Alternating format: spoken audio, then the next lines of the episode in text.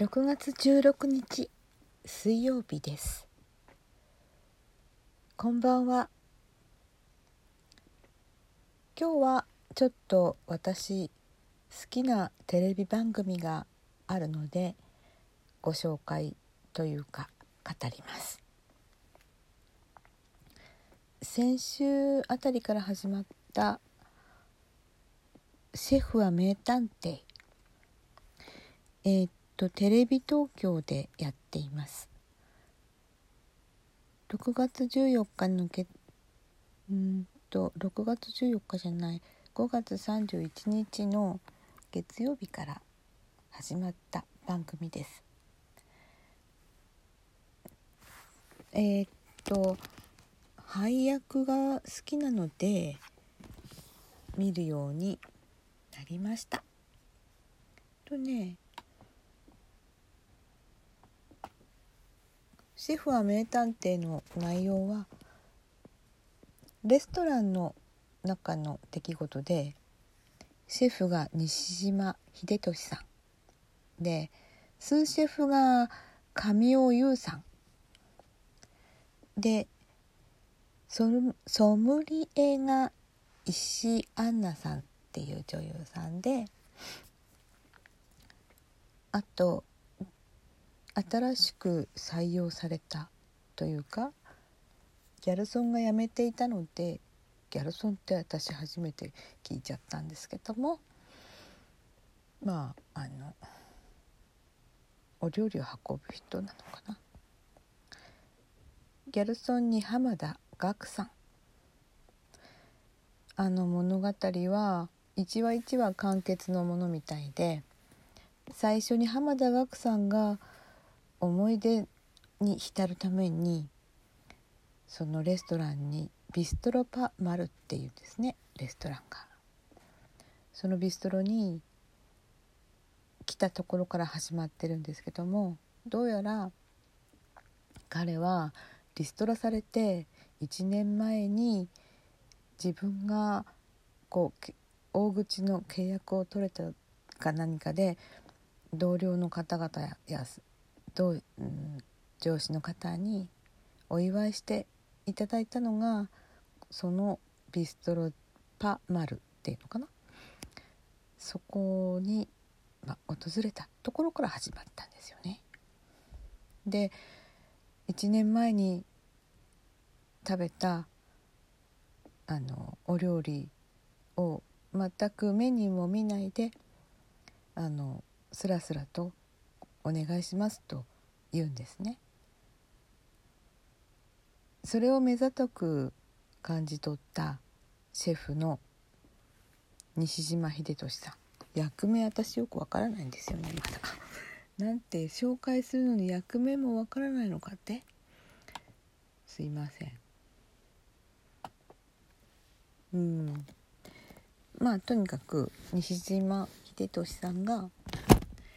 その浜田岳さんの有能さをね見抜くんですよね。あの初めて来た時に食べたメニューを暗記するその暗記力が素晴らしいあとはまあ営業やっていたであろうその靴の減り方だからお客様の扱いも多分大丈夫そうだっていう感じでもうその日にあの自分のレストランのビストロパマルカにあの働いてくださいというふうに頼むわけです。で浜田岳さんは驚いて「なんで自分のようなものに?」って言うんですけどもさっき私が述べた理由によってまあギャルソンは暗記力が大変必要だからあなたはそれにぴったりだっていうふうにさあの説得してその日からっていうのかまあ働くことに決めたみたいですね。でいろんなお客様が来ていろんなお客様の人生がまあ回を追うごとにいろんなお客様の人生が語られていくわけですよ。っていうのがまあそういう方向性なんですけどもなんかねあのまあレストランの中だけでしか物語が進行しないんじゃないかなとにかく。そのビストロパマル。うん。でつまり景色はいつも同じ。まああの他にお客さんがいたりいなかったりとかってするんだけどなのでなんか舞台劇みたいなそんな雰囲気ちょっと面白いなと思っています。がね配役の方もいい感じの俳優さんたちがやっていてまあおとなしめのストーリー展開っていうのかシェフは名探偵って言うけどなんかこう殺人事件が起こるのかなとか思ったらそうでもなさそうなんだけどこれからどうなるんでしょうね。うーんとねその出てきたスーシェフの神尾優さんっていう俳優さんは私が初めて見たのはずっと昔のあの岡田准一が君が君君じゃないな岡田准一主役の SP っていうドラマに